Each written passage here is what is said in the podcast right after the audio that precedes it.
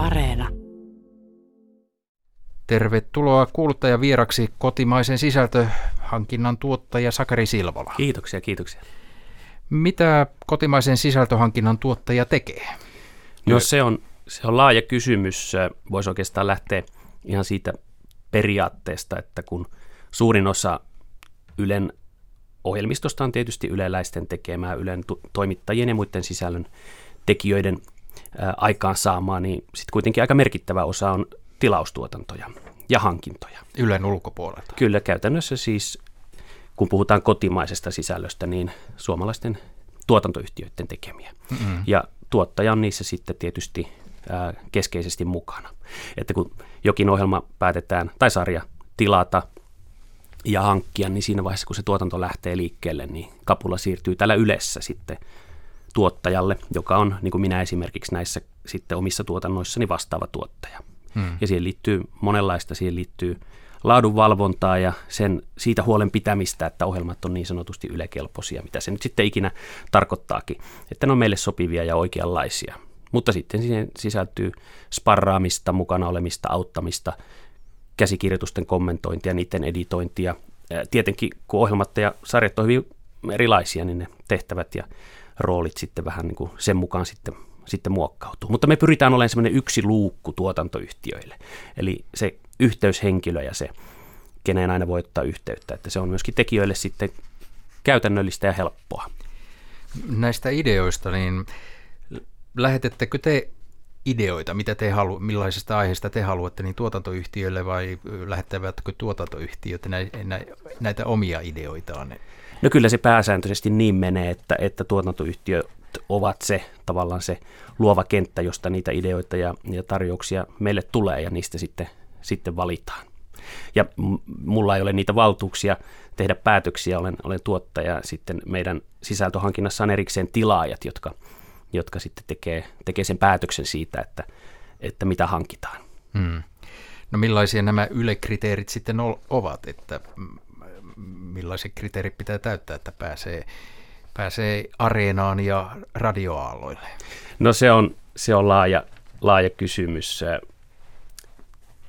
Niitä on tietysti hyvin monenlaisia niitä kriteereitä ja, ja, ja tota, ei oikeastaan mitään yhtä sellaista voi, voi sanoakaan. Että nyt jos mä mietin ihan niitä ohjelmia ja sarjoja, mitä tässä Yle Radio yhdessä on nyt viime, viime kuukausina tullut, jotka mun kautta on tänne päätyneet, mm luonnonsuojelun juuria ja rönsyjä tuossa syksyllä, Olavi Seppäsen sarja, Kidutuksen historia, Kirsi Virtasen äh, toteuttama sarja kesällä, sitä ennen esimerkiksi moniääninen Eurooppa, Hiljapainosten kuningatar, Markus Leikolan sarjat viimeisimpänä Totuudet ja todellisuudet, Pekka Vahvasen sarja rasismin historiasta, MS ähm, Mystery, äh, tämmöinen podcast, joka löysi kotinsa myös Yle Radio yhdestä, true crimea tai, tai sanotaanko nyt niin kuin risteily, risteilyjen pimeää puolta, risteilyllä tapahtuneita katoamisia.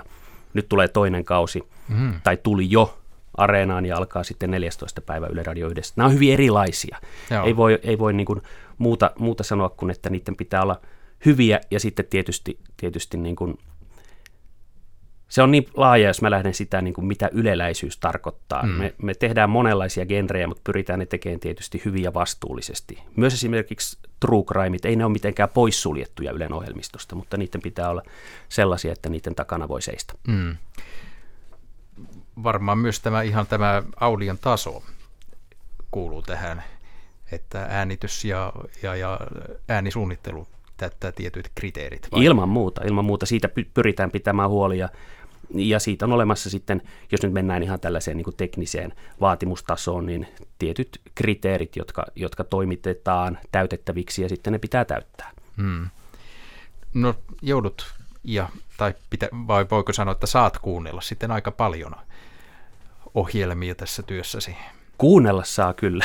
Sitä, sitä on paljon, siis määrällisesti erittäin paljon koko ajan. Ja nuo sarjat, mitä tuossa äsken luettelin, niin oli esimerkinomaisia, että ei saa suuttua, jos huomasi siellä jonkun oman, omansa, joka, joka puuttui. Että, että tota, se on keskeinen osa tätä työtä. Kuuntelemista erittäin tarkoin korvin ja, ja sitten kommentoimista. Eikös kuuntelemisessa tässä itsekin tässä työssä joskus, kun joutuu etsimään jotain asiaa audion keskeltä, niin huomaa, että miten se kirjasta silmäily on nopeampaa, että audiosta jonkun asian etsiminen on, vie aikaa enemmän. Että ei voi tavallaan niin kuin silmäillä nopeasti, niin kuunnella nopeasti, niin oletko törmännyt tämmöiseen ongelmaan?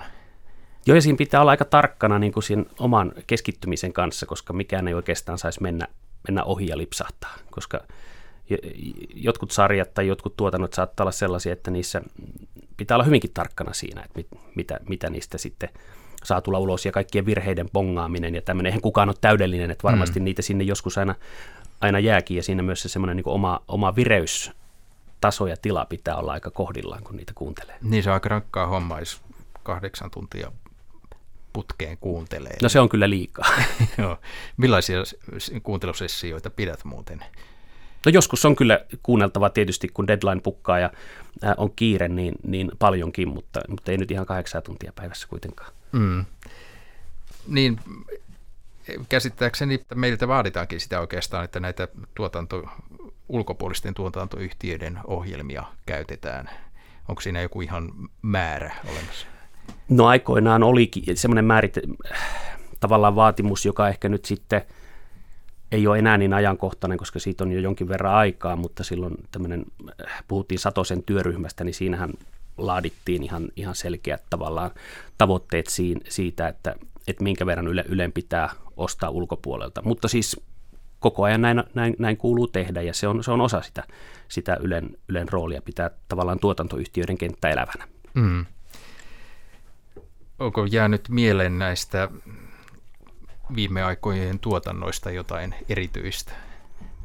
No kaikki on omalla tavallaan erityisiä. Että nyt just ehkä ajankohtaisimpana on tämä MS Misterin kakkoskausi ja, ja, ja tota, se oli siinä mielessä hieno projekti, että koska se ensimmäinen kausi oli niin valtavan suosittu, niin tota, ja kun siinä pyydettiin sitten vinkkejä yleisöltä, mm.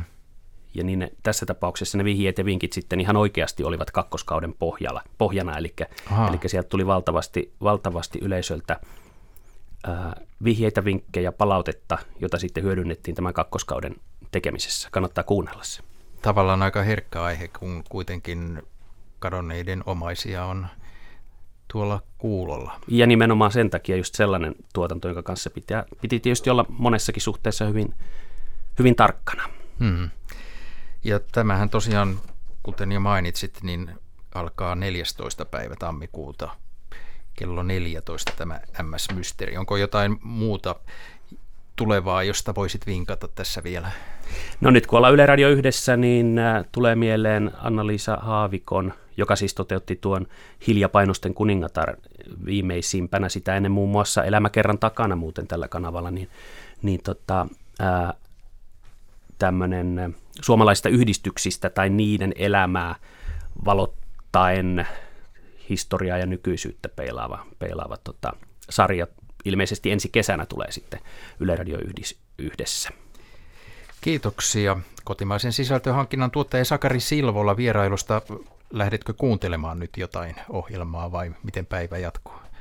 No kyllä mä ehkä tässä, tässä vielä, vielä ehdin, ehdin kuunnella. Sehän on kuunteleminen siinä mielessä myös mukavaa hommaa, että sitä voi tehdä myös sillä tavalla, että hyödyntää, hyödyntää tota, työmatkat siihen esimerkiksi.